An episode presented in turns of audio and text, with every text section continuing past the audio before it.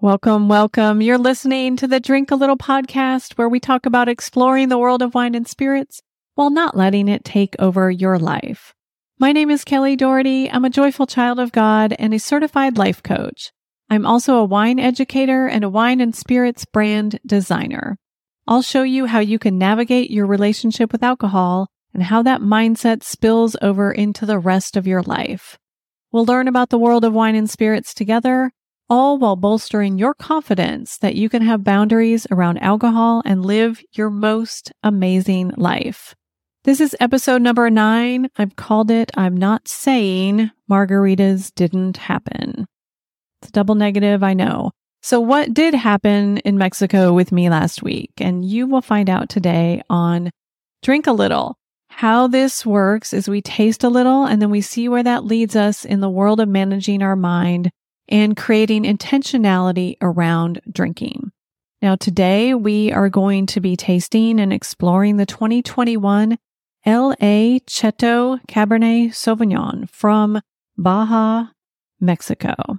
And we'll find out how this wine leads us into a discussion on believing in yourself and opening up to new thoughts. What I love about this wine and sharing it with you is that I went to Mexico to get a little bit of beach in my soul, but also to explore wines. And I'm not saying that margaritas didn't happen because they were on my drink plan. But I do intentionally want to support any local wine regions wherever I go. And I was so impressed with these wines. While I was in Mexico, I had a wine from this Valley de Guadalupe region. Um, while I was there, I had a white blend that was a Chardonnay, Sauvignon Blanc, Viognier, and it was perfect for a fresh summer's night. And what I wanted to do was bring back a red from that same region and try it at home. Because I don't think people traditionally, or I didn't think of Mexico as a wine producing area. This is closer to the equator than you would think most vineyards are. Most vineyards are located like 30 to 50 degrees latitude, either above or below the equator, so that they can get um, the sunshine they need, but they can also get the cool weather that they need. And it kind of makes sense when you think about the wine regions that are really famous, you know, where they're located France, Italy, Spain, um, even California. We've got New World stuff that's in Southern Hemisphere, uh, Chile, Argentina, New Zealand, South Africa. Those are all in that 30 to 50 degrees latitude. And the Valley of Guadalupe is slightly south of that 30 degrees. So you would think it's too hot to produce quality grapes. But we're talking about a Mediterranean climate. It's got cool ocean breezes and a really high altitude. So that altitude of like a thousand to 1200 feet above sea level helps moderate the heat so that it can be a productive growing region. And you get those ocean breezes. And we know from California and from other regions, those ocean breezes also bring beautiful fruit, beautiful grapes with them. So, and I was thinking this was maybe a new up and coming area. Maybe this was like the California of the 70s. But when I looked up this brand, L.A. Cetto, I'm probably not saying that right. I apologize. Um, I found that it was actually found in the 20s, this brand, not the 2020s, the 1920s. So I am ready to taste that tradition from an unexpected area. So let's give this Cabernet a little swirl and a little taste.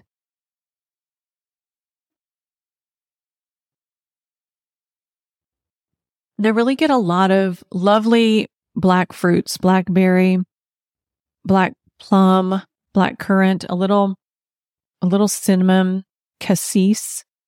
That is something, um, that is a word that you will see written in wine tasting notes, cassis. And it really is just, um, another word for a more um, intensified or more dried black currant flavor. And if you don't know what black currant is, I have the best stuff you can get on Amazon. It is called Ribena. So this is a British product and it can come in the concentrate or in in just juice form, but it's got this black currant.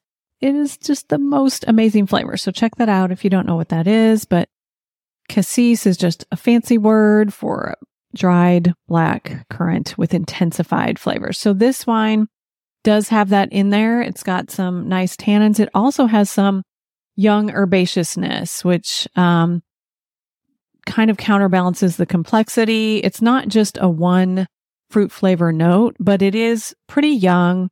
It's very enjoyable for drinking right now, but it's probably not one to age, and that's perfectly fine.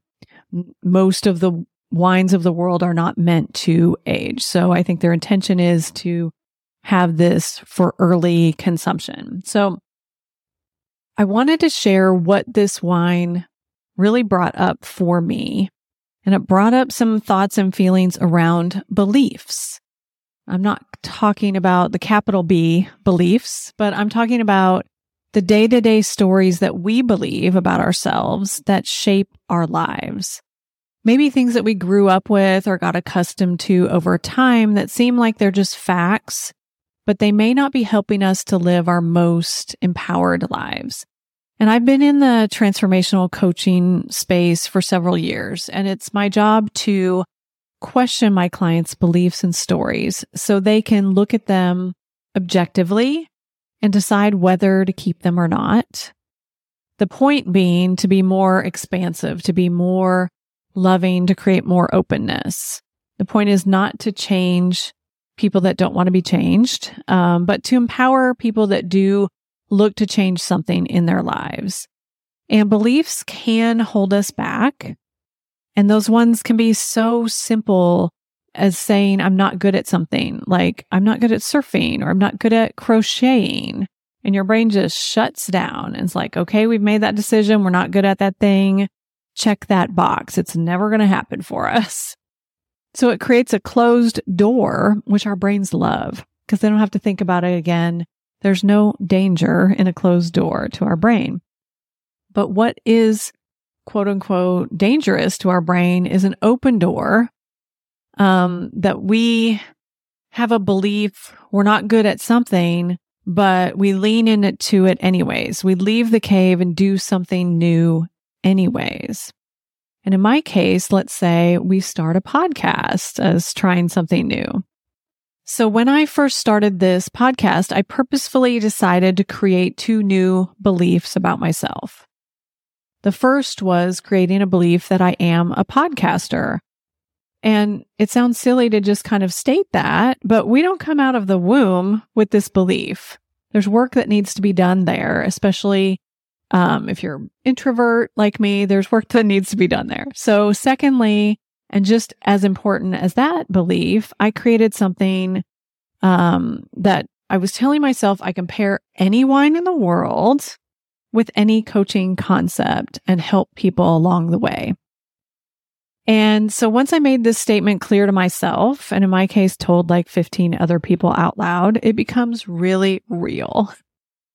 And that's definitely a good thing to state it and create that reality for personal growth and it goes smoothly for some short period of time, but inevitably we hit obstacles sooner rather than later. So this was my first belief stumping episode, a Cabernet from Mexico that I carefully wadded clothes around so it could make it back in my checked luggage.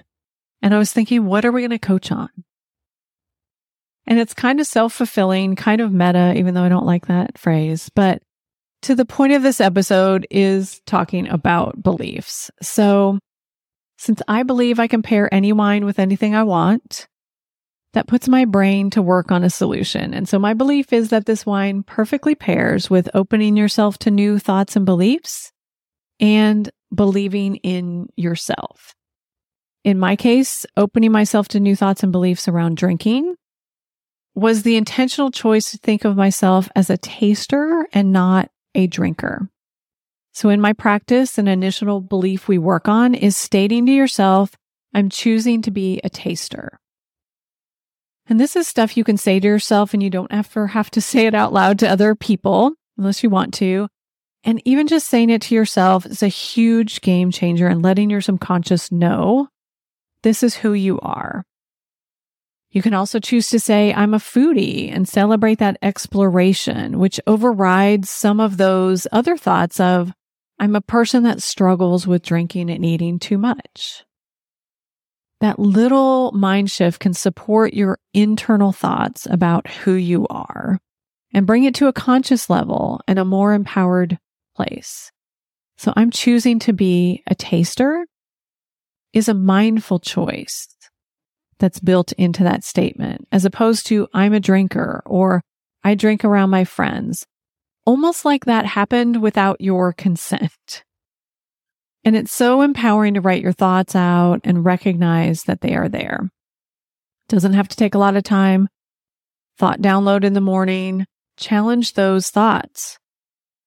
All of those thoughts, those stories, those beliefs can be looked at and consciously decided on. If you want to keep them, that's totally fine. There's no pressure to throw anything out. And if you want to let those beliefs breathe or evolve, like any good wine needs to breathe and evolve, it's totally fine too. And if you want to totally drop your thinking or your belief, that is fine. Everything is optional.